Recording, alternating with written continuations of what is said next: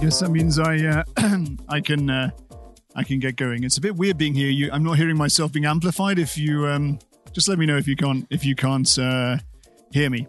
Um, so my name is uh, Anthony Elliott. I am the group head of business transformation uh, for Zurich Insurance. Um, nice sounding job title. What does that mean? It means that my role is really looking to make Zurich more efficient, more effective, more customer centric. Now that's super easy to say. It's not so easy to do. I've been working in the insurance industry for 20 years now. I've been working for Zurich Insurance uh, 13, nearly 14 years' time. Um, but I'm really very passionate about driving transformation uh, in insurance and making sure that the outcomes we have are beneficial to, to the industry. And I guess I think there's a lot we can do to make the insurance industry better, better for you as customers, better for distributors. Um, and I'm going to make that happen in the next uh, years to come. I've got one just here. Yeah.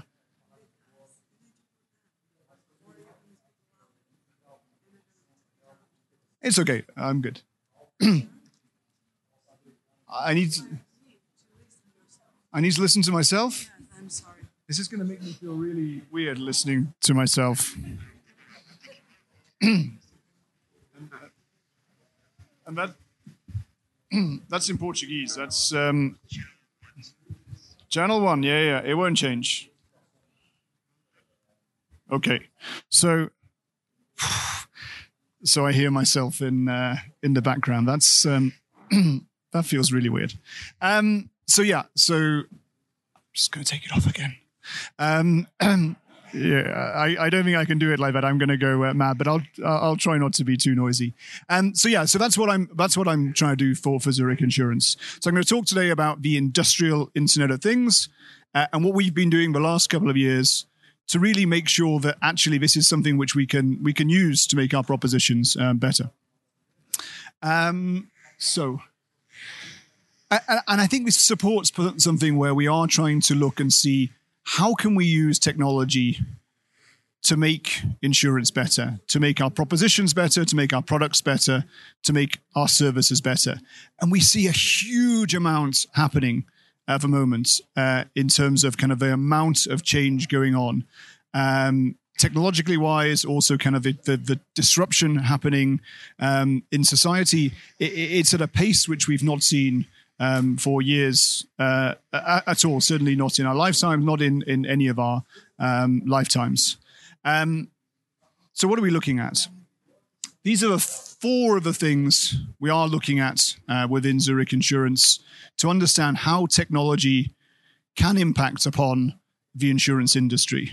Um, I'm going to focus today on IoT, Internet of Things, um, but let me just quickly explain what some of these things are. And they are really heavily interrelated as well. So AI, um, intelligent automation. This is where we're looking to apply um, machine learning, natural language processing to our insurance processes. Let, let me give you a couple of examples. Um, so we've done something in the last couple of years looking to uh, take risk engineering reports. We receive thousands, probably millions of risk engineering reports, which we kind of receive from brokers, from customers, and then we have a risk engineer using these as part of our um, grading. And this is what's called a desktop review. We've been able to use um, cognitive automation to take these reports and understand the subject, meaning, and intent of these reports to be able to do a, uh, a risk grading of those. We've used similar technology to be able to actually understand the coverage which we have uh, in different uh, places as part of our international programs. I'm sure some of you have international uh, programs if you're large corporations, trying to understand have we got the same coverage offered throughout that? And that's something which otherwise is taking underwriters time to really read and review these things. Um, we also did something in the UK. We were taking um, a solicitor's report or a doctor's report. It would take a person 55 minutes, I think, to read this report and understand what's happened to someone who's had a bodily injury. Um, what, what's what, what's that done to kind of the, the the person? And we automated that, and it would then be five seconds to understand. Actually, this is how severe the injury. This is what we should do with that. So AI, lots of stuff which we're doing there. We're looking at uh, blockchain. This is sort of a, a fundamental sort of change in the sort of technology. Um, uh, and I really see that that will also change fundamentally the architecture of a lot of our, our systems. Um, I'm part of my role, I'm the chairman of a company called B3I, and that's like an industry joint venture where we're looking together with uh, our competitors, uh, insurance companies, looking to also work with uh, brokers to understand what can this mean to to the insurance industry. How can we use this technology to better trade risk? How can we use that to better allocate capital to capital to risk? And it's a, yeah, a fundamentally different way to actually be able to to transact. Um, uh, ecosystems will be looking at things like mobility, things like travel, uh, things like smart homes to understand actually what does this ecosystem mean to us as an insurance industry and IoT, I'll kind of come on to well, what is that? And that's what I'm going to talk about mostly today, but happy during the uh, break or during my questions to take answers on some of the other things as well. So, so what does IoT mean? IoT is the Internet of Things. This is the connected world.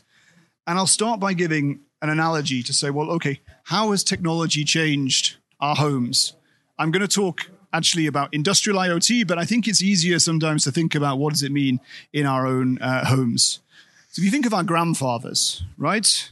Um, some of you are very young, so maybe or it's your great grandfathers. Um, they could remember all the things in their homes with a motor. So it was a washing machine. It was a car. It was a fridge. I think my grandfather, when he grew up, he didn't even have a car. You know, uh, even my wife's father, he went to school in a horse uh, when he grew up, right? So, you know, we didn't even have so many motors, right? I don't know if anyone had one of these uh, funny looking washing machines there with a mangle on the top, but, you know, we, we couldn't, our fathers couldn't remember the number of things with a motor in. Everything has a motor in. So we come on to maybe our generation, a bit in the middle. So our fathers could easily remember the electronic appliances in their homes televisions, stereos, radios, video players.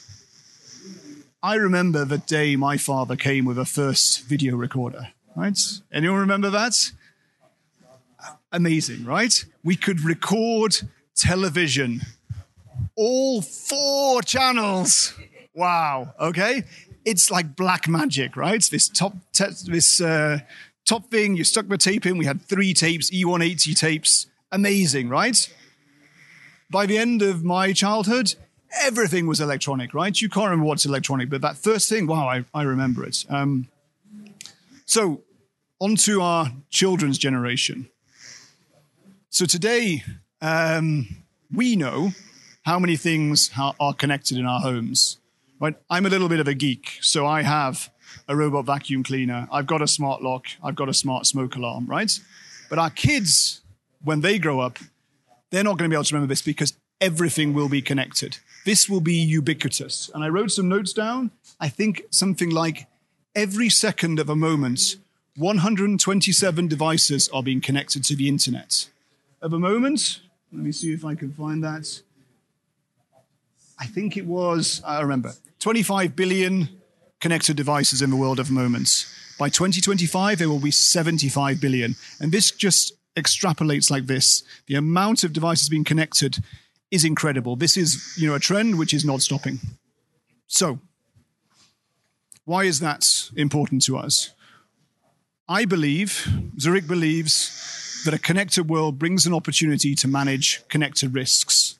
Now, that is for us as an insurance company. How can that help us to manage risk? But also for you as customers, how this can help you to manage your own risks. So, we've been working the last couple of years to understand how that can help us to manage connected risks, what insurance propositions we can build around that. And what I will say is, we're not there yet, right? We haven't answered all these questions, but I'm going to explain to you the journey we're on to solving those uh, questions and providing an answer to that.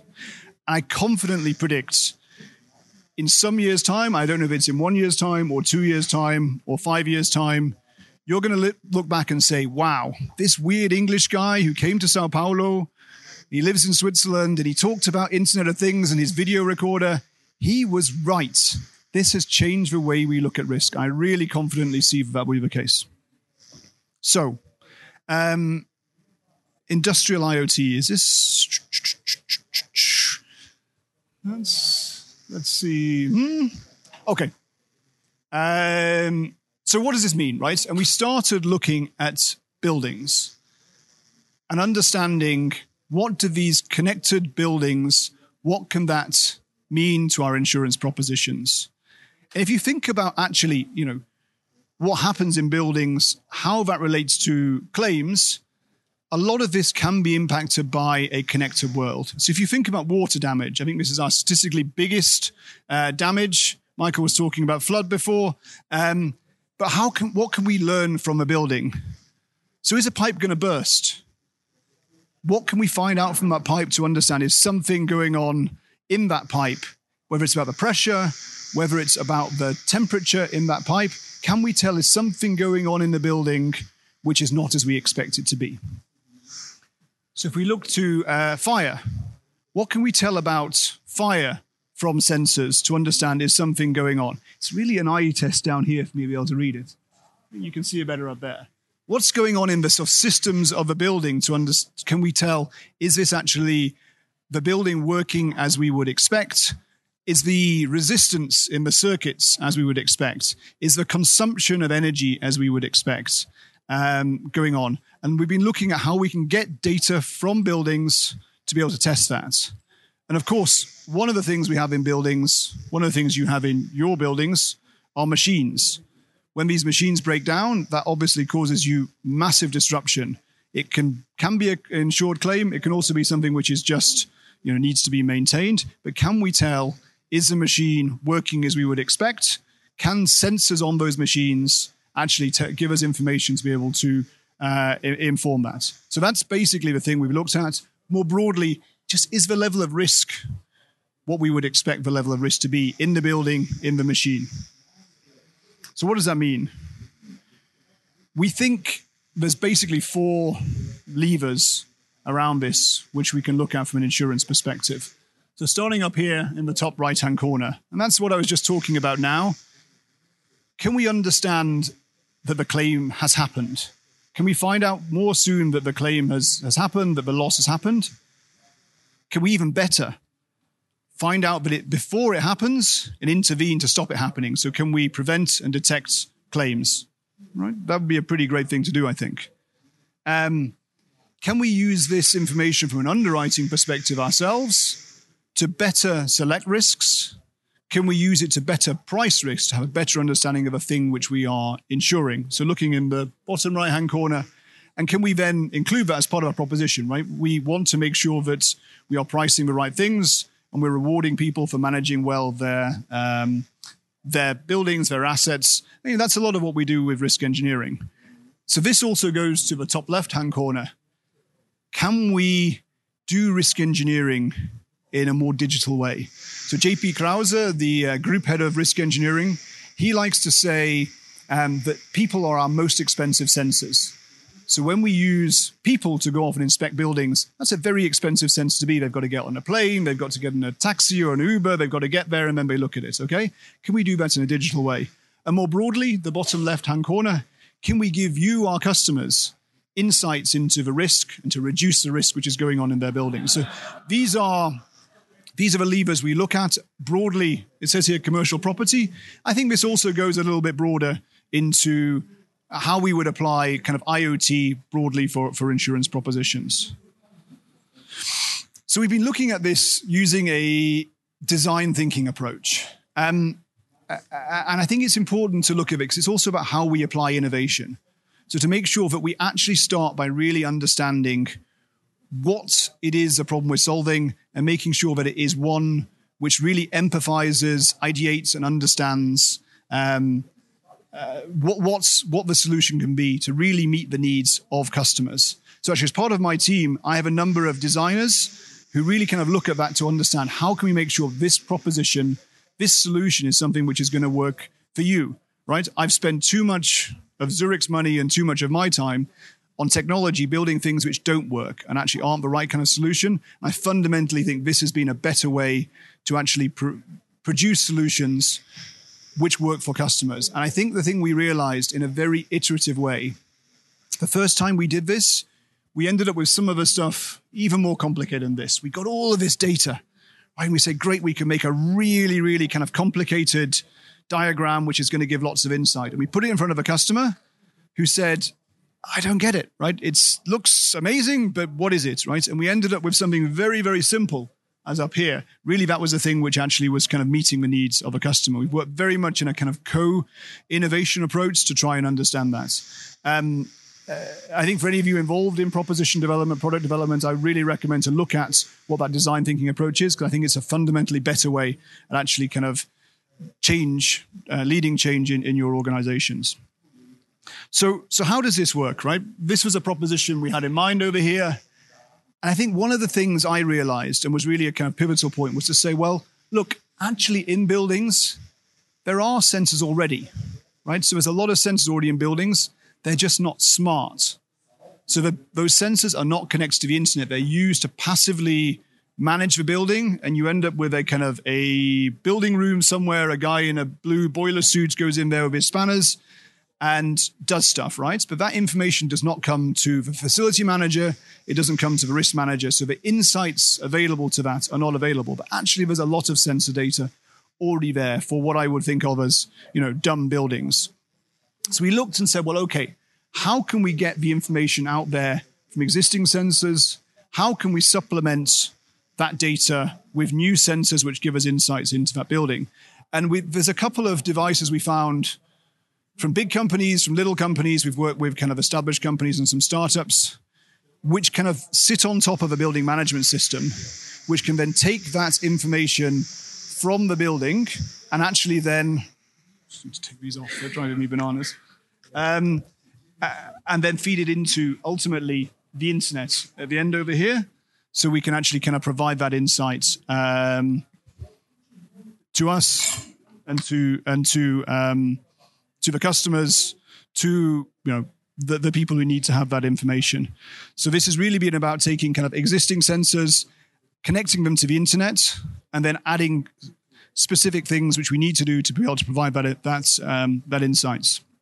And we've looked at this for uh, some different kinds of buildings, right? And it's not that we've done this for thousands yet, but certainly tens of buildings.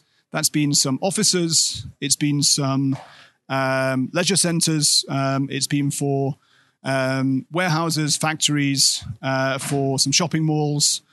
Um, and I'm forgetting one as well. Uh, I think a hotel in there as well. So we've connected lots of different kinds of buildings to be able to see can we get that information out? Can we give insights um, there?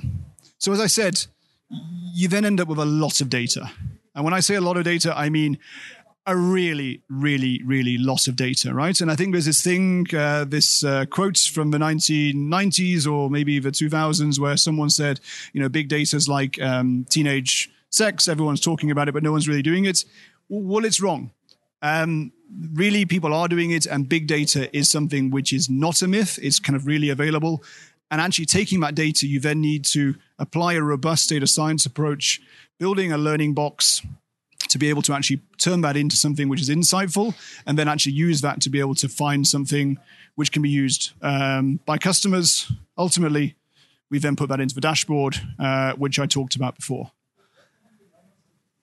And this was starting thinking, I suppose, mostly about that fire peril, um, that escape of, uh, of water peril, um, and seeing what can we do with those. But we also started to talk to our underwriting guys, our claims guys, our risk engineering guys, and we realize it kind of goes much, much further as well. So actually, there's information we can really find from a casualty perspective, man- monitoring critical assets, also from a public perspective. So there's more we can do. Um, and we looked at specific things like can we understand the level of grease kind of going on in uh, kitchens, which cause kitchen fires? Can we look at the level of humidity in building the uh, air quality? Is this something actually which is providing uh, the right uh, conditions? So I think you actually there's quite a lot more we can do. We haven't solved all of these yet, but we kind of know how we would get to be able to do that using um, sensor data.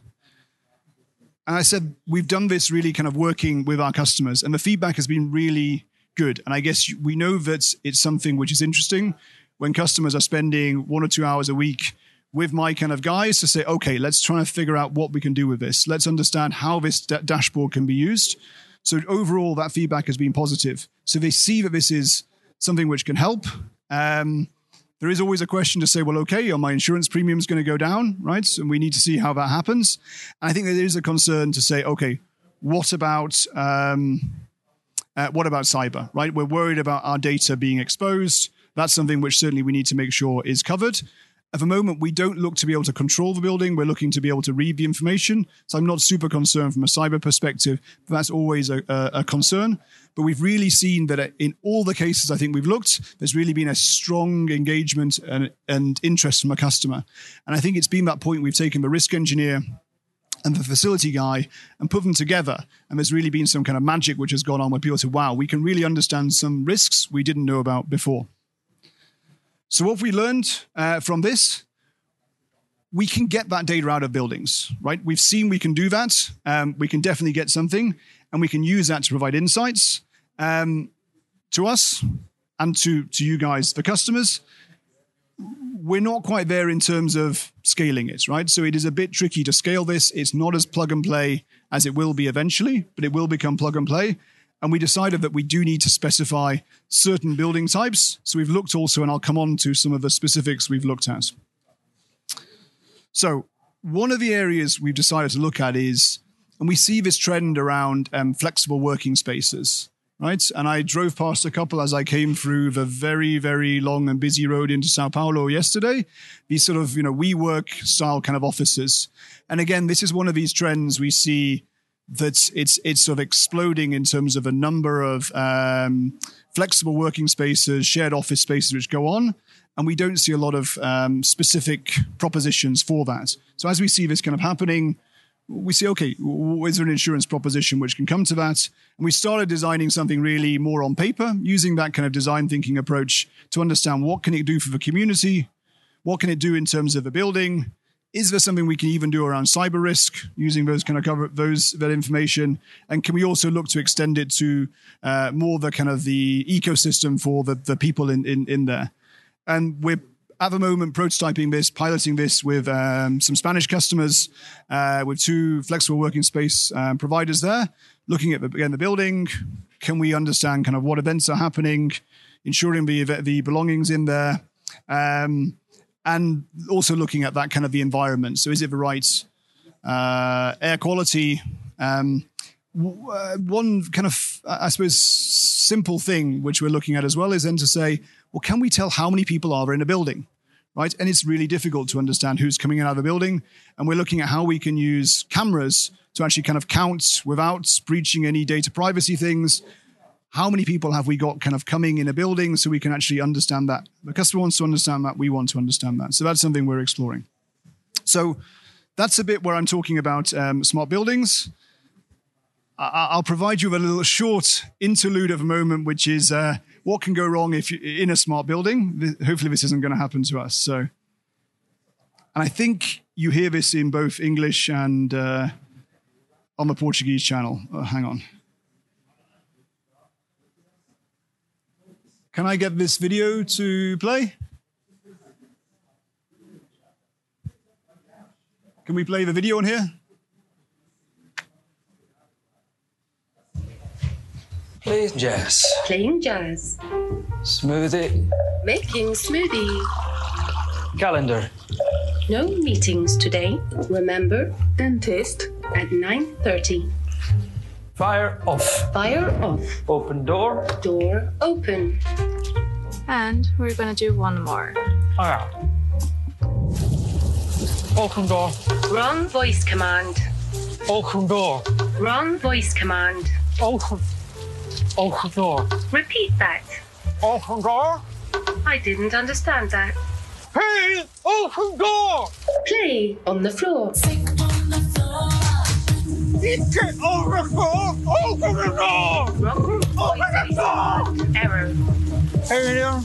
With a rock. Huh. Open door. Open door. Open door. Open door. Higher. Higher volume. Higher. Higher. Higher. So hopefully uh, that's not what our proposition is going to look like. That's actually a Danish uh, low cost um, retailer, like a kind of Aldi or something of a world. So they're obviously brilliant at marketing as well. So there we go. Um, So I'm going to come on now to kind of something we've looked at also then in terms of uh, electrical fires and then uh, in terms of uh, machinery breakdown. So electrical fires. Where are we going here? Um, I'm missing some of the the words on here as well. So what what causes fires in our buildings? It can be kind of buildup of dust. It can be um, hot works. It can be uh, flammable materials. It can be uh, machinery, and it can be electricity. So we know that these are the things um, which provide which which can cause uh, electrical fires in in buildings. We know that elect- electrical fires is something like fifty percent of all of the causes of, of, of fires in buildings which which which we insure.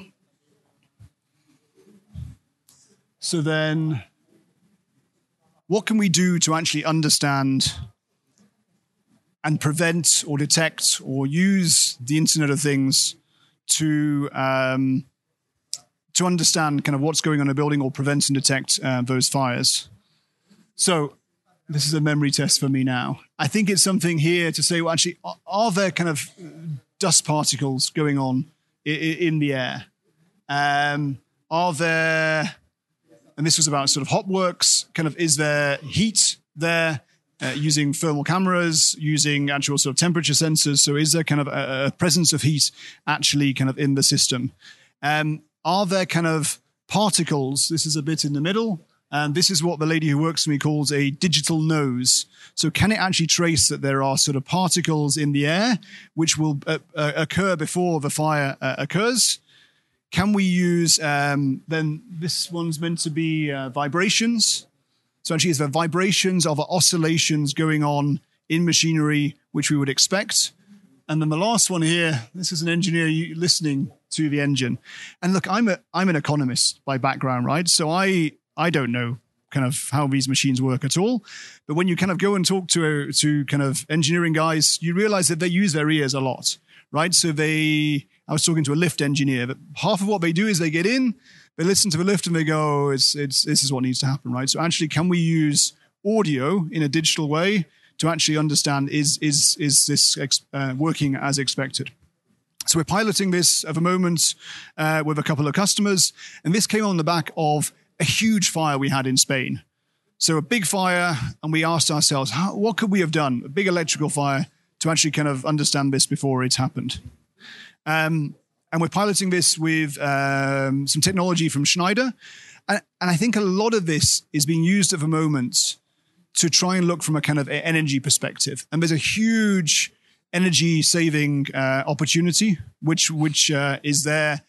Uh, which goes alongside all of this stuff. And there's definitely something by understanding the energy footprint of buildings where there's a big opportunity to save energy, save electricity, save water, you know, have we got the right heat? But a lot of that technology can be used also to inform us from a risk perspective. And the way this basically works is putting sensors in the low voltage and the medium voltage um, rooms um, in in uh, a building, and these are sensors which are humidity, temperature, and really we're at the cutting edge of trialing these microparticle sensors, and these are the things which will pick up is the sort of traces of nitrogen which would occur be- and um, before a, a, a, fire would happen, and that's something we're really kind of uh, at the sort of cutting edge of testing. So we've kind of installed these. And similar to what I showed before, it's a case of then sending that information to the internet. And I think what I didn't say before is this really then uses artificial intelligence to sit on top of that. So machine learning to understand what is normal, what is not normal, right? Because it's all so much of information, terabytes and terabytes of information. You just can't look at and understand yourself. You've got to kind of actually apply uh, advanced uh, statistical methods to really understand what is normal uh, and what is what is not. So we're basically taking those sensor information, passing it through, you know, the internet somehow uh, to provide insights. Uh, and essentially, that's what that says. We've kind of got a gateway. It sends the information. This was being used originally from a kind of a energy perspective um, to provide insights into saying, okay, is this normal? So, what does this uh, what has this told us so far? I think we're piloting this with two customers, so it's quite um, low force at the moment, but feedback so far is good. And one thing we did find out is to say, well, look, actually, we see in one of the, I think it was the medium voltage rooms, this year of one of the pilot customers that actually the temperature started to go very different to what we expected, right? So we were able to inform the customer and say, hey, at the moment, this is, you know, my project manager calling them up and saying, hey guys, this doesn't look normal. Eventually, it will be much more automated. This looks different, right? They were able to um, intervene and have some sort of forced air solution to push air to cool the thing down. Now, can I tell you this would have set on fire? Don't know, right? But it certainly was going in a direction which seemed like it was more risky. And this was insights they wouldn't have had unless someone had gone down into that room uh, and seen that. So this is telling us that, okay, this seems to be um, working. I meant to say before as well with the uh, intelligent building solution, one of the um, uh, pilot locations we also looked at and saw from a kind of escape of water perspective um, that there was something going on in one of their pipes. Um, and we had, I think it was uh, the external temperatures last year in the UK, and you know, the UK, we get very excited about weather. We like to talk about weather a lot. Um, there was something where it got cold, and they called it the beast from the east. It was really cold. Um, and we saw that the temperatures were going down outside. We saw that the temperature in the pipes, I think it was a temperature, it was a flow of water through the pipes, was slowing down to be slower than the normal level. And we were able to inform the customer and say, hey, this looks, something looks wrong here. And actually, they be able to basically something very simple turn up the temperature in the pipe, which meant that it didn't freeze, right? If we hadn't have done that, again, who knows, but it looked like that pipe was about to freeze, right? So we have, again, proof points that this is something which is working, right? So we, we really believe that that's the case. So again, this is about temperature of electrical fire. Um, that was the case with, with, with water. So again, we, we haven't quite got there in terms of what is the proposition, but this is something which we're piloting, trying to understand what that can mean from an insurance uh, proposition perspective. So, um, so machinery breakdown. Um, what what can that tell us about machines which we have in our buildings, in our facilities, in our factories? Um, let me go here. So this is something and I guess a bit, how do we approach this, right? So we're an insurance company. We've been around for nearly 150 years. And what do we know about, you know, the cutting edge of, of technology? How do we find what these small companies are, how we can actually apply that to insurance to make for a better insurance proposition, right? And it's not something we're kind of used to doing. We're really good at underwriting. We're really good at risk engineering. We're really good at dealing with claims, all that stuff, which is core. How do we kind of actually build this sort of innovation muscle? How do we make it so that actually we can kind of figure out how to solve these problems in a more innovative way? So one thing we've done is work with this company called Startup uh, Bootcamp. So Startup Bootcamp basically is a insurtech accelerator. Right? They have lots of accelerators in the fintech world, in the insurtech world, um, in lots of other industries as well, and they basically use that to um, help startups to kind of grow, help startups to make sure they're solving um, business needs, and basically to sort of actually kind of basically pair up um, startups and uh, industry companies like like ourselves. So we have a partnership with um, Startup Bootcamp in London, which is focused on the uh, insurtech uh, business, and they have an approach called kind of CoLab. So what they essentially do is they talk to us and they say, well, guys, what are your problems, right? And we talked to them about this problem and said, well, you know, we, we're interested to understand how we can get information about machines.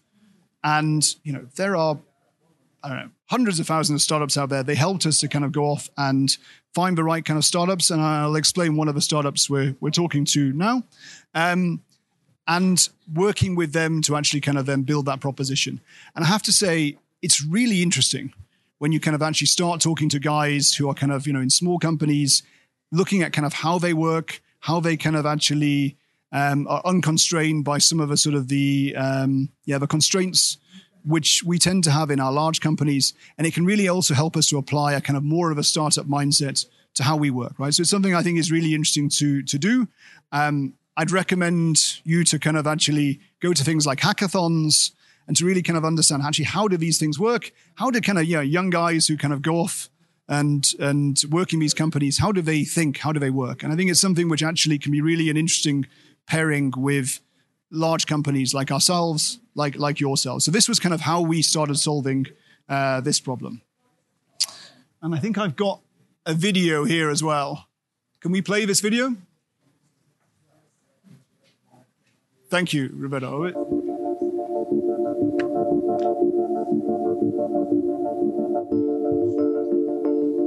Fit Machine is a true end to end solution for monitoring industrial equipment 24 7, offering all the components to monitor your equipment in real time. The Fit Machine is a compact wireless sensor which collects data on vibration, acoustics, and temperature to predict machine failure.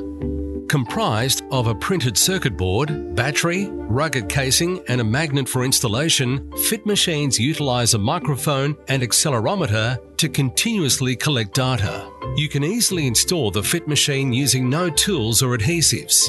Simply attach it to your equipment using the magnet. There is no need to shut down your equipment. Once installed, onboard the sensor with our mobile Fit Machine app. Scan the QR code on your sensor then the app will take you through a few simple steps to onboard your Fit machine to the machine cloud. Our machine learning algorithm establishes your equipment's normal operating behavior, which is then processed and analyzed by the machine cloud using artificial intelligence.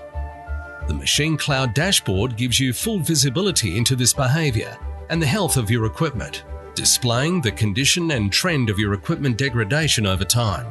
When your equipment behaves abnormally, the Machine Cloud dashboard sends alarms via SMS and email so you can determine your course of action. You can either continue monitoring your equipment, wait until upcoming planned downtime, or take action immediately. So there you have it the Fit Machine, which is simple to install and use, costs less than one inspection visit per month, and provides 24 7 condition monitoring minimizing unplanned downtime and production interruptions. Start monitoring your equipment today. Request a demonstration of Fit Machine.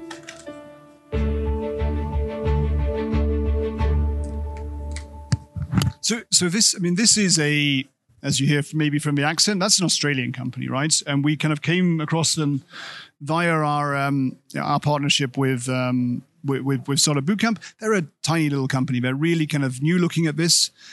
And if you remember to the sort of beginning there, right, in terms of, you know, where does industrial IoT take us? In the future, everything will be connected kind of with the internet in mind, right? So this is something which will be kind of natively connected. And I think that will happen over the coming five, ten years. But a lot of machines we have you know they last much longer than five or ten years. So I guess the question we're asking is say, well, how can we retrofit uh, IoT technology to be able to actually understand for these kind of dumb machines, kind of what's going on? So I think I have a stat here. No, that one was playing automatically. So, and this is describing here. Um, kind of how, how that works. Um, so we have this sort of mobile app, the video explained kind of how it worked. Um, but basically, it's using um, sound. So it's using sound to understand is this machine kind of working as normal? Is the level of noise it's kind of making normal? And then kind of passing that through this sort of um, uh, AI level to understand how that would work. And this is something kind of quite new for us. So we've kind of explored how we would look to sort of um, solve this, and it's something we haven't actually started piloting yet. But I think it's really applicable when it's difficult to kind of monitor machines. So if you've kind of got machines in a uh, remote location where we don't have people who can kind of look at them um, continuously, um, it's something which kind of would be very sensible. And we're kind of interested to talk to customers who look at this, have such kind of machines which are kind of critical um, to to your operations, and look at how we might actually kind of pilot that. I think Brazil's a little bit of a unique country to kind of get uh, technology into because of some of the sort of taxation rates, etc. But I think kind of from a piloting perspective, that is something um, which we can look at. I think I had a slide in here. This was meant to be here. Is that going to work? So, because I think uh, what the slide was meant to say was that there are something like, and I think the number was 3.3 billion um, machines or out there kind of being used or, or um, motors. Um, and I think 3% of those are actually smart. So that means that 97% are kind of actually not providing insights um, into kind of actually how that machine is working. And I think there's a number that's something like, it'd be great if a slide was there. Um, 2 billion is being spent on predictive maintenance um, on, on those machines. So that's a vast amount of money, a vast opportunity, uh, which we have to to be able to um, to to look at from an insurance perspective, but also from your side, from a um, customer perspective, to understand actually kind of are these machines working as we would expect. I say a lot of this is you have that sudden breakage of machine. That's something which is is insurable, right? And that's something where you know we we're there. That's what our insurance coverage is for. A lot of that breakdown which happens can be something which is more caused by a lack of predictive maintenance, and that's some unscheduled uh, downtime, which is maybe not insured as well, right? So I think it's both that insurance benefit, but also more of a benefit which comes from a kind of uh, a, a, non-insurable risk that you can kind of get insights uh, into into machines as well. So, where am I? So, what do I think that means, right? I think what we've seen over the last couple of years is that it, it is possible to get information out of buildings. It is possible to get information out of machines. It is possible to turn that into insights, which are kind of useful from an insurance perspective. My experience is that is something which is really kind of useful to you as customers.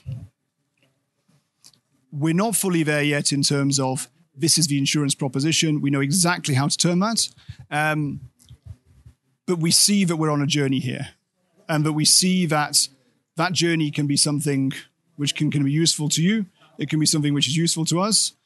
I think what we found is that kind of co-innovation approach, where we're working with you, our customers, is something where we've really been able to get um, a better result as part of that. And I think that's something where I would really encourage you uh, in the questions we have now, also over the uh, drinks we have afterwards, to explore that and understand what can that mean for you? We'd certainly be interested to talk to you in terms of piloting these things, whether that's machinery breakdown. So that's something very new, but I think that's something. Um, talking to some of the leaders here in Brazil, we see there are a lot of um, machines where this could apply to the fire risk, and more broadly looking at kind of uh, intelligent buildings um, more more more broadly. So the questions I would put to you, and this is before I come to actually asking you these questions, is say, well, is this relevant? right? Do you, is this something you're thinking about? Um, do you see this as relevant to you? Do you see this as relevant to you from a risk perspective? Do you see it's relevant in the Brazilian markets? W- which areas would you prioritize? Uh, and I think there are other areas which kind of go beyond buildings, which go beyond uh, machines. You can look at it from a kind of fleet perspective. You can look at it from a uh, marine perspective. I think there's other areas which can be um, benefited is this the area which you would prioritize? What opportunities do you see and what challenges does it present to you uh, as customers? So that's the bit where I kind of pause and uh, ask you some questions. I think someone's going to come around uh, with a microphone. This is which person there? This lady here. Hello, lady here. What questions do you have? The gentleman in the corner over here.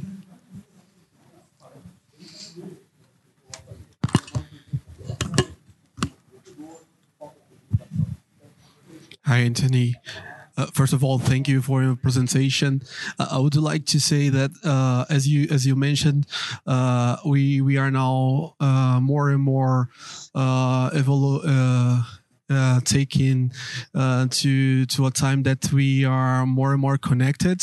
And uh, my question is, with this uh, protection law, with the GDPR, uh, and the insurance company collecting more and more information, how how do you think we we can deal with this this kind of protection? Because in Brazil, we we have a similar uh, protection law called LGPD, and it's it's uh, uh, uh, difficult to say how can we deal with that now.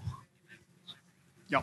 So, so I think a, good, a, good, question, right? And um, one we've we've definitely thought about, right? And and actually, one of the other projects that uh, my team looks after has been our implementation of GDPR for the Zurich Insurance Group. Um, so it's it's a topic I'm definitely familiar with as well. Um, I think one question is there is well, what kind of data are we talking about? So a lot of the data here is not um, is not personally data. It's not personal identifiable data, so it may not be applicable under sort of GDPR or LDPR, I think as it is here, um, um, rules, right? So it, that that really relates to kind of personally identifiable information, informations about individuals in particular, right? So I think that that's you know one question, and I think there the way to kind of go about it is sort of data flow analysis, understand what kind of data it is and where that is that data going. Do we need consent, for example, from you know people to be able to do that? Largely speaking, I don't think we're talking about data which actually has information about individuals. And even when I talked uh, before about uh, something where we were counting. Um, um, people. Uh, that solution there we talked about, we were very cognizant to say, well, this can't be something where we kind of actually store this information. We scan the individual. We just want to know is a person there or is a person not there, and that's not personally identifiable information, right? So I think there's there is a question there to say, well, is it personally identifiable information or is it not? And that's that kind of look. Is it GDPR? Is it not GDPR? Kind of kind of question. And I think to a large degree we're kind of safe from a GDPR perspective. Now, you've then got the second question to say, well, okay, have we got lots of information which is important to our customers? And there you, have definitely kind of got that answer, right?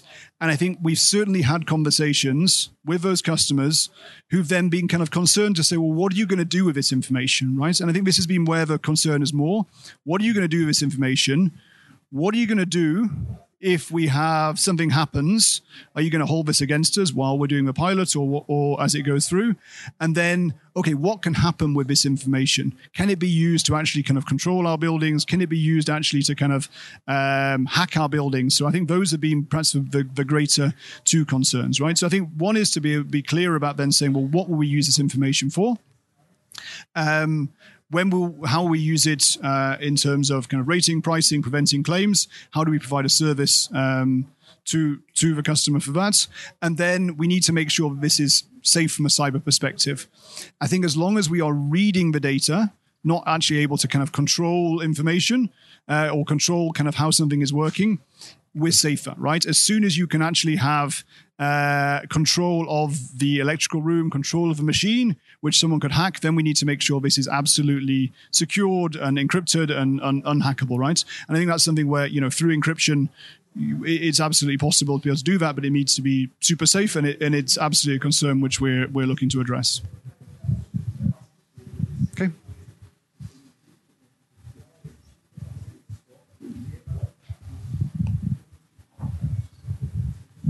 Hi, Anthony. Oh, hi. Hi. always uh, amazing presentation. Thanks a lot. Uh, my, my question is uh, I think it's my first time uh, I show something related to the workplace. So, more and more, our companies, in general speaking, uh, are transforming an open space in a workplace more open, home office, uh, flexi office, etc., etc.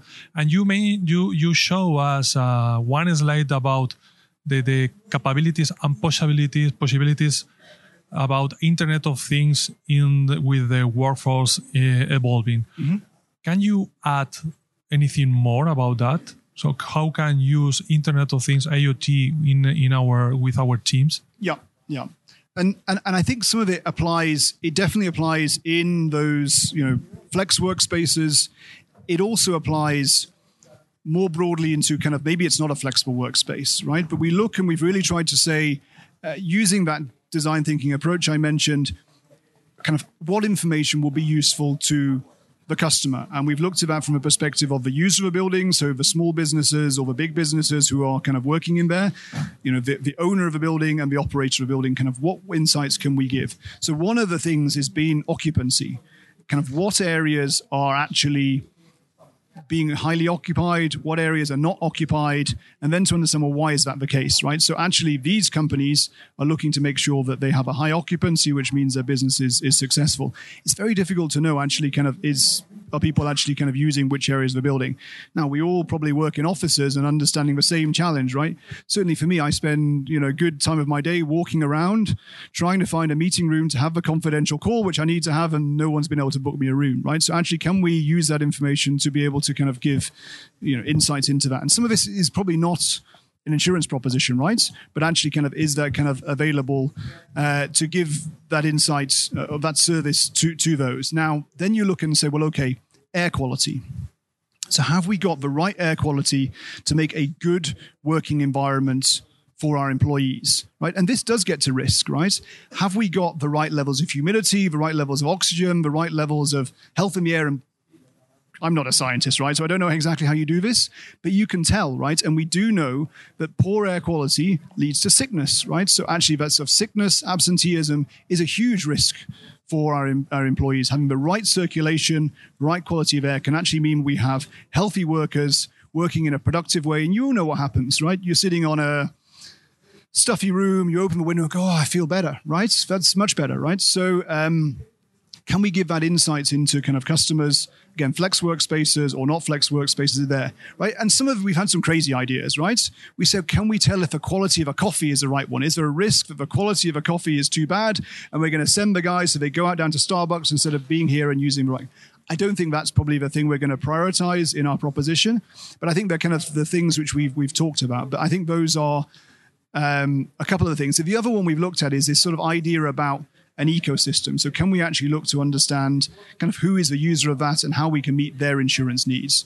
So kind of actually the cyber needs of a lot of those companies working in um, in a, in, a, in such a flex workspace are largely unmet. Right, so kind of actually, how can we include perhaps a sort of basic cyber coverage as part of of that uh, uh, proposition from the flex workspace companies? Which is then something which is part of their, their provision, right? And it's how we kind of look at that building workspace as a as an ecosystem. So um, yeah, I, I think there's kind of a lot of opportunities there. We haven't you know solved all of that, um, but I think a lot of it is applicable more broadly to um, other buildings as well, and that's why we're kind of looking at that now. Sure. Ah, you go first, Michael. Sure, thanks. Um, so my question is slightly expanding on what you just said about you know office occupancy and mm-hmm. directing traffic actually, and also related to reliability. Um, so many offices are being remodeled, as is our own uh, in, in Zurich at the moment. And the question came up: How can you direct traffic? I'm looking for a meeting room. I don't find one. Mm-hmm. I'm looking for a hot desk. Where would I need to go to find one? And you know, is there any kind of sensors or monitoring yep. or any technology already available that that can help us with this task? And then, does it actually work? So, how often have you driven into a parking garage that says zero spaces on this floor and actually you see five or seven or ten that are empty but the sensor shows red. So can you also say something about you know the reliability in people and actually using the technology because they have confidence in it? Yeah. So so look, it's not perfect, right? So does it work? It's still sort of nascent, but I think it, it can do, right? And it's also how you solve the problem, right? So if you depend upon a, somebody, you know, like in our office, where you have to kind of go in and say, yes, I'm in the room, and you're meant to check out, that doesn't work, right? If you're checking based upon, you know, just presence, movements, or uh, something else we've looked at with this is kind of um, even like the level of CO2 emissions, right? So uh, that can be is somebody in the room or how many people are even in a room, right? Even so, so specific to say this is how much CO2 a human produces in a room, right? So I think that is possible. You do get into the gentleman's question of, well, okay, um, personal data. So if we know where somebody is in a building, um, to route him to the right room, that's where it gets a little bit sort of scary, right? Um, and, and, I think we've talked to some companies about this where they started to say, well, hang on, this is getting a little bit so tricky. They were looking to have like smart toilets, literally. And this was, I think, one of Accenture's buildings in, in Dublin. And they sort of said, look, the, the employees just find this spooky now, right? And they were, they were using it, I think, to sort of fill up the toilet rolls or something. And then they just took it out and they said, this is too much like Big Brother, right? So there's a bit of like, okay, where do we go with this as well? So how, how far do we want to go? But I, I think it's, it's reliable enough. Yeah. Yeah. Please. Good afternoon, Anthony. Thank you for your explanation. It was really amazing. Uh, my question is regarding nowadays we have a lot of startups we have a lot of startups to develop systems that uh, will reach a large part of the population and homes everything is perfect when works but in case of a system failure or uh, failure of the supply uh, systems the things doesn't work how great is the liability for, uh, to the developers Um, re- re- really good question, right? Um, uh, and and I think we don't. So so, really good question, right? And I think it can be a. Um, we we need to answer that. Is is a sort of short point, right? So um, the liability, and I guess the question is, so who is the liability for, right? And it's something we look at to say, if this is a service we are offering, are we liable, right? And then we need to be pretty sure to be able to sort of say, okay, this is something which we kind of um, will um, will stand behind. And if we're saying we're going to have this information, we're going to guarantee that we will um, tell you if your pipe's going to burst, and if we don't, then you know, okay, potentially we're also liable because we're going to cover the, um, the, the the loss as well, right? But I think it's a question then from a um, a liability perspective of a service. I think you've got a question from the sort of the then the product liability. So is someone actually going to sort of stand behind you know that? And as you said, if they're small companies, they can have as much you know bigger liability they want. If the kind of company is going to go bust, well, you know who who who's going to actually sort of um, stand behind that? And I suppose the last bit is well, kind of what is what is this for, right? And I think we need to look at the use case, right? Because if you've got something which is about the, you know, a machine which is being used for managing, you know, life and death situations in hospitals, obviously the liability is is greater than it is, um, you know, to manage the the smart door, right? And I have to say, I've got a smart lock, and one time it didn't work, and my au pair couldn't get in for a weekend, and she had to kind of go and stay somewhere, right? And you know, it can be if that was an inconvenience, but you know, it can, it can be more. Um, more serious, right? But uh, and this so this is a really broad answer, right? Because I haven't really got the exact answer, but I think it is something where working between sort of startups who kind of understand the nexus of sort of technology and user experience and big companies like us who kind of actually understand more broadly how to apply it can get us to actually solving that um, that answer. And I think as we look to sort of scale this into a proposition we want to really kind of market and sell as opposed to piloting, we need to make sure we've got that that answered. Okay. Any more questions? I've got three minutes and 22 seconds, so there's certainly time for uh, for one more question.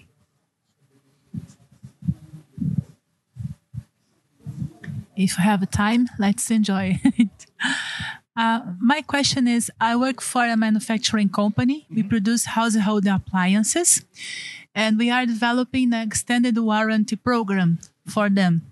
So I was wondering, uh, of course, the extended warranty covers exactly the failures of our products may present. How Internet of Things could help us on control and uh, monitor and even prevent uh, a failure Yep. with our clients. Have you f- thought about this already? So I think we've thought about it from a um, from a perspective of kind of actually more to sort of under, prove that this is something which continues to work and intervening um, before it doesn't work. So more from a kind of machinery breakdown and a predictive maintenance perspective. We've not looked at it specifically from a kind of consumer uh, electronic uh, perspective and kind of what extended warranty would mean for kind of you know, if it's consumer electronics. I think we have talked to some, had some initial conversations more from a kind of um, kind of large manufacturing perspective as to saying, well, okay, are there kind of programs we can we can look at in terms of actually understanding um, yeah, yeah, how they actually sort of charge for for kind of the like, like I think sort of jumbo jet engines now sort of charge for the uptime of the engine as opposed to kind of looking at um, you know actually for for the engine itself. But uh, to answer your question, then kind of, and this is me answering it, you know, uh, based upon what I think. I- think there's two sides, right? So I think it could be something to say, well, okay, uh, let's say a washing machine, right? Um, uh, and my washing machine broke uh, a few months ago, and it's a pain in the bum when your washing machine breaks, right? Because then suddenly you've got it; it's a big thing.